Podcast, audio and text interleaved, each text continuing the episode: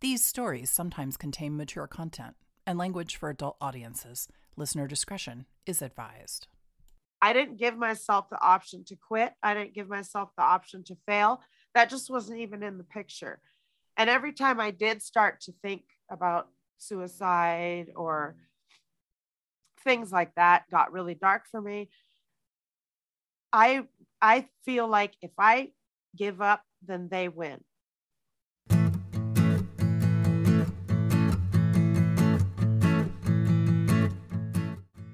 Welcome to Digging Deep True Stories of Big Change.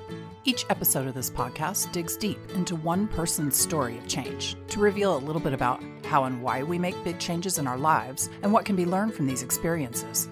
I'm your host, Kelly Styring, founder and principal researcher from Insight Farm, a consultancy that helps companies learn from their customers and consumers through deep conversation and connection, often told as stories like the one you'll hear on this podcast. So let's get the conversation started.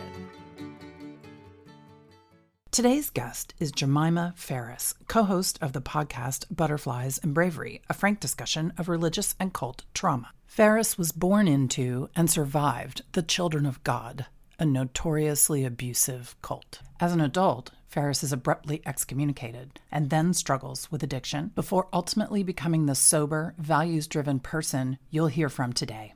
I hope you find the discussion as informative and fulfilling as I did. So, why don't we start with where you are now in life? How are you doing? I'm actually probably doing better than I've ever done. In what um, way? In the way that I have stability, I have a stable job. I've been there for eight years. Um, I own a home. I I'm not necessarily like financially stable. That's constantly a struggle for me but I, it's it's the first time in my life that I've been free of the cult I grew up in and free of the addictions that I had afterwards.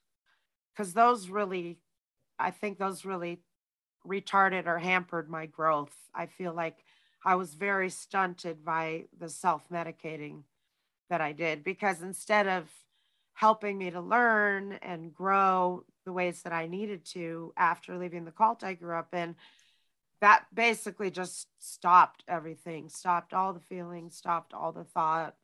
All I could really think about was how to get my next fix. And that pretty much took all of my time between working and being a mother and a wife and all of that it's a pretty busy life, right?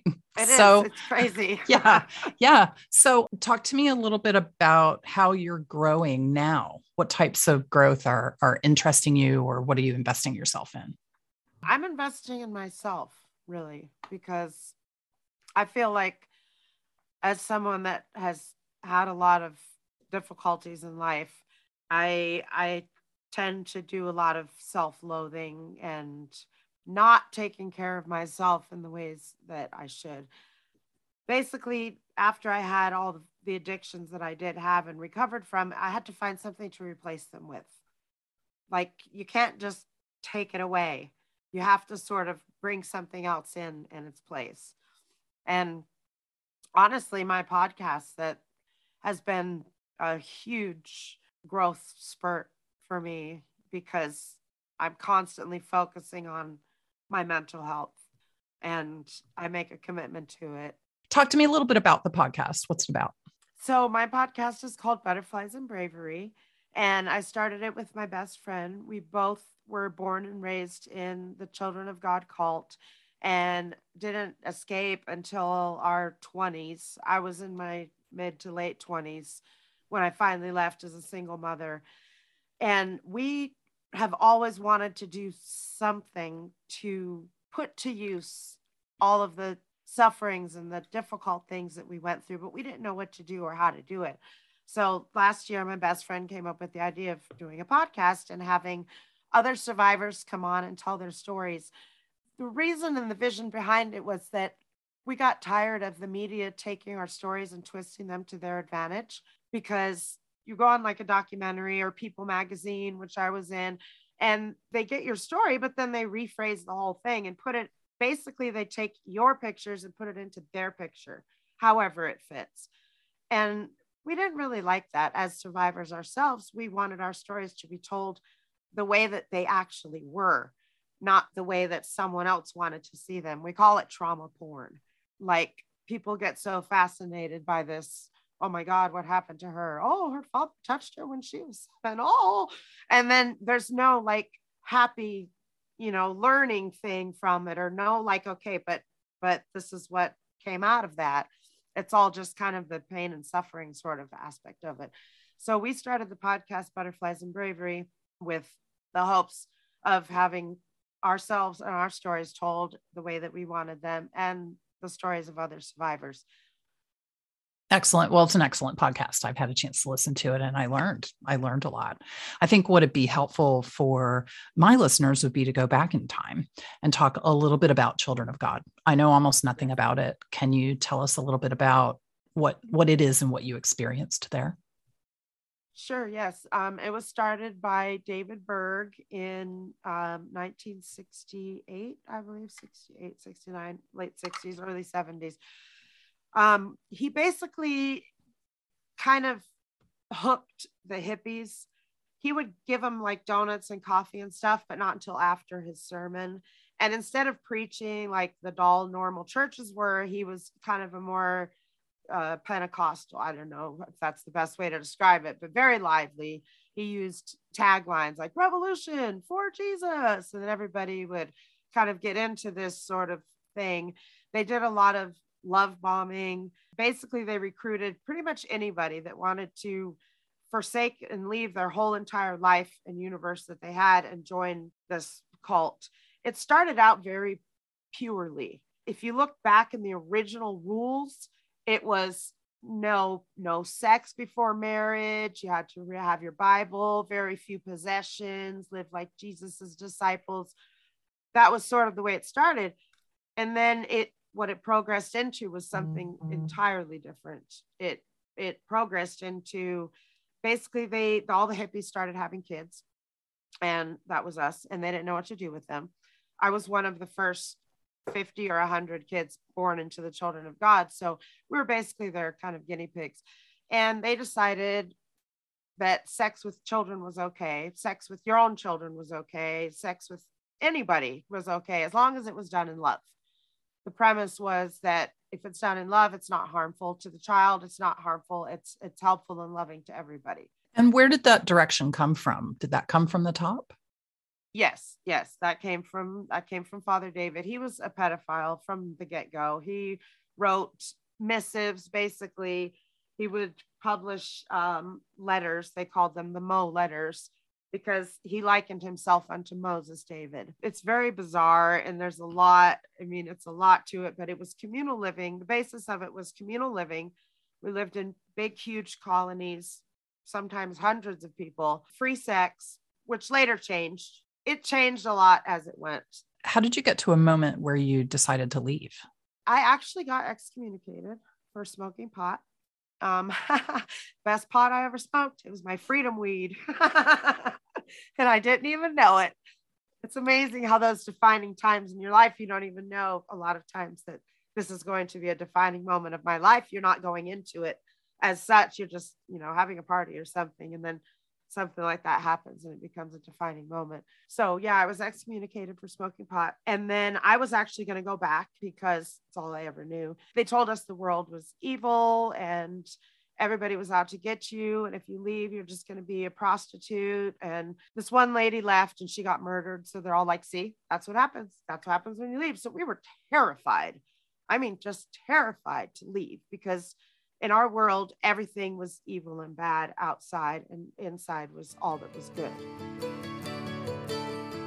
And when you say we, are you talking about you and your child, or were there others that left with you? I left with my child and with one of my friends because when I got excommunicated, she was just like, okay, well, we'll I'll leave too. We were required to live with at least four adults at the time when we left. The requirements were to have four four adults. So we were living in an apartment with two other adults and then us two adults and our little kids. So they're the ones that reported on me. Yeah. I was going to go back, but then I met the son of the leader of the cult who eventually committed murder suicide his name is Ricky Rodriguez. He was the one that really showed me the truth of what was happening behind the scenes. Him and another leader that wrote a letter called No Regrets. And it was basically exposing all of the things that were going on behind the scenes that none of us knew about. Like Father David was wanted by Interpol for child molestation. And so you, you have this path where where you've left and you have some support. You have a friend with you, but you also have some little kids. How do we go from there to addiction? It basically started out kind of slowly. I got addicted to pills because I was working and I have fibromyalgia, so I was in pain. I didn't know at the time that I had fibromyalgia, but I was always in constant pain. So all the waitresses were taking pills. And so I thought, oh, great idea. This will help me. I can, you know, you can't go wait on somebody and say, oh, my front hurts. Give me your money. You have to be like, hi, yeah, okay. So that's kind of it, it led into it slowly. And it was the same thing with after I kicked the pill addiction and the drinking, I picked up with the meth addiction. And that was basically the same thing. It started out as I'm just going to have a little for work, just give me a little pep, little get up and go. I'm really tired. Chronic fatigue is part of fibromyalgia. And then it started out really slowly like that. And eventually I was a very heavy user. And so, how did you get to a point where you were ready for a change? It was a little bit different with each addiction that I went through. With the pills, it actually took me getting to a very extreme point of taking lethal doses. I was taking like 50 milligrams of Percocet at a time, which is 10 times the, the normal given dose. That wasn't doing it for me anymore. And that's when I was like, oh, I think I have a problem. I'm like, I'm taking the highest dose of Oxycontin and Percocet at the same time and not doing it for me. I'm like, I have a problem. So I, I also had lost my job. So I could not support my addiction any longer. That had a lot to do with it. But I just got 10 Suboxones from my dealer, which are what they give you to get off of pills. And I took 10 of those and then I just went cold turkey after that. I had a good job. I was making $50,000 a year waiting tables in a casino. So I was able to afford my addictions, but that kind of abruptly ended. What was the moment that inspired you to kick the meth? I don't know if there was any one particular moment. My family was falling apart. My husband wanted a divorce. My daughter was in juvie. I basically, I basically realized that I had to choose. I basically had to choose life or drugs. There's really no way that you can make both come together. It's like a fork in the road and trying to make the two roads come together. They're not, they're not going to meet. It doesn't work. And It's okay. I, take take your time. I knew that if I kept doing drugs, that I was gonna lose basically the only thing I had left, which was my family. And even at that point, my family was fractured because my stepson had molested my daughter, and I had to call and put him in jail for that there's a lot of trauma. There's a lot of trauma. Let's take yeah. a deep breath. Let's do a breathing exercise. Let's take a deep breath. let let your confidence come in. let your fears and doubts go out.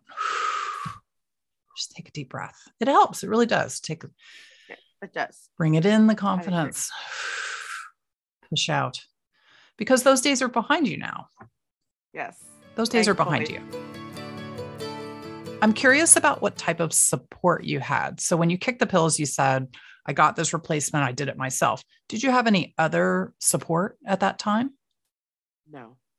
You did that by yourself. No. I did that by myself. My husband didn't even know that I had addiction. I hid it from everybody.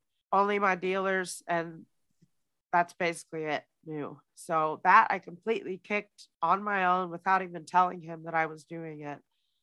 And then the same the meth my my biggest support was was my husband and my daughter i didn't go to any meetings i didn't i'm not religious so i wasn't turning to a god or anything of that sort i i just i did it for myself i mean i really did i did it i did it alone and how do you feel about yourself now pretty fucking amazing. Sorry, I don't know if it's okay to swear, but of course, yeah. I just put a little disclaimer. If people do, I, I swear like a sailor, but if people swear during the interview, I just put a little ding at the beginning that says, "Dude, don't be a pussy." There's some language. like go go listen to something else if this bothers you. Um, it is incredible how people can listen to all of the trauma that you've been through and they get offended by a, a word. You're like, yeah. no, you should yeah. be offended by everything that this person has been through. This is oh, yes. where people put their ire is amazing to me. So talk to me about why you're feeling terrific. I didn't realize at the times when I was kicking these habits how hard it is to do, like how how how much the odds were stacked against me. I I just did it. Everything that I basically after I left the cult, I just uh, people always ask me like, "How did you do it?" I'm like, "I don't I don't know. I just did it. I didn't basically I did not give myself the option to not do it. I didn't give myself the option to quit. I didn't give myself the option to fail. That just wasn't even in the picture. And every time I did start to think about suicide or things like that got really dark for me. I I feel like if I give up, then they win. And I let's, couldn't let that happen. Let's clarify one thing. My impression is that you didn't join the cult. How is it that you found yourself in this cult? My mother joined the cult, the Children of God, when she was pregnant with me. It's actually a very interesting story. A, a, a party bus of hippies came to where I'm living currently um, in Idaho to recruit my father because one of his best friends had joined and they, they knew my dad was a musician. So they wanted to come and get him because musicians were central to the success of the cult. And he was like, hell no, that's insane. I'm not going. My mom was like, oh, yeah, great idea. I'm going to go. She just up and left my dad. They were married. She was pregnant, just walked out. They camped nearby overnight. And my dad said that he went and took his rifle and he sat out by their tents and he was just going to kill them all. And then he didn't and he left. And he said that that's his biggest regret.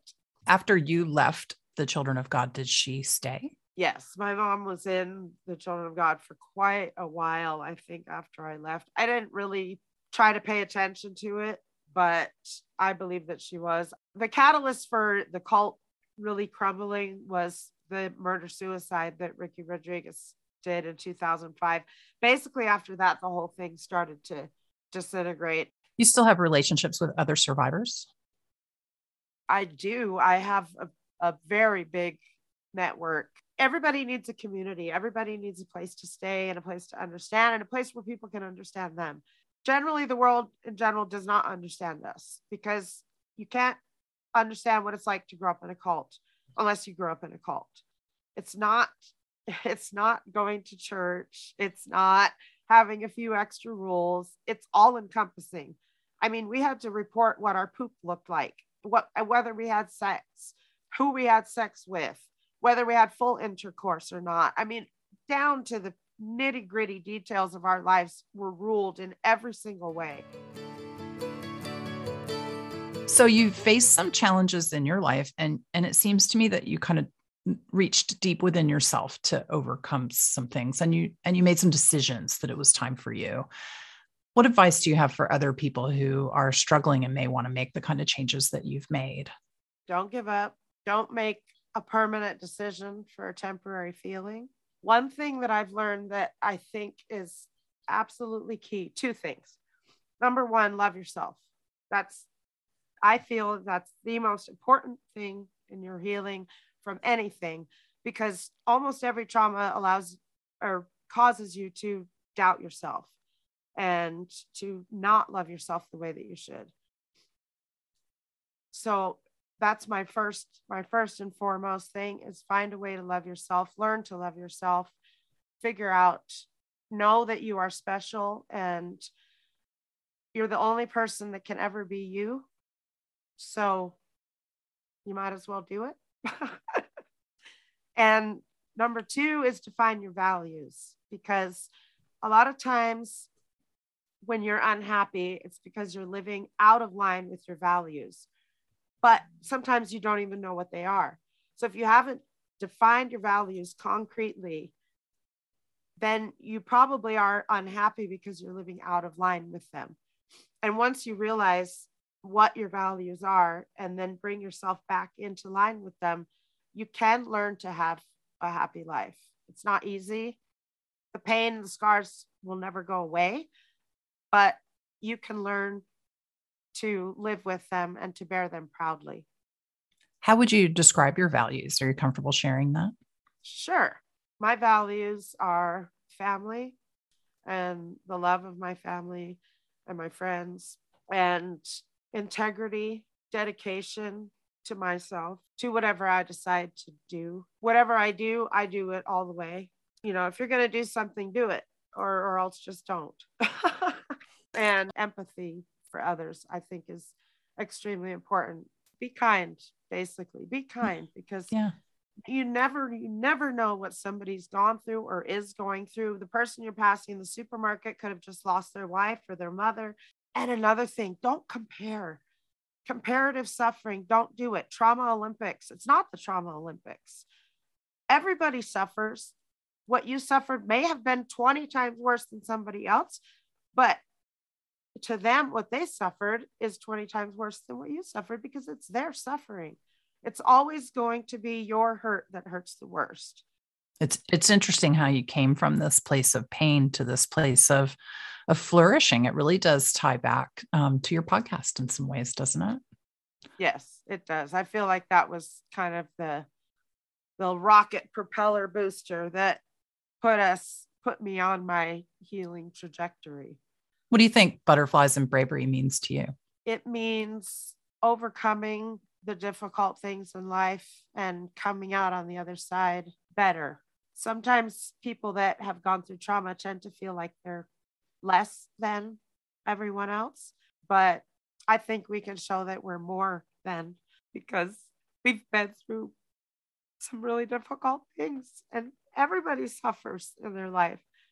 I'm sure the list anybody listening has been through difficulties in their life as well.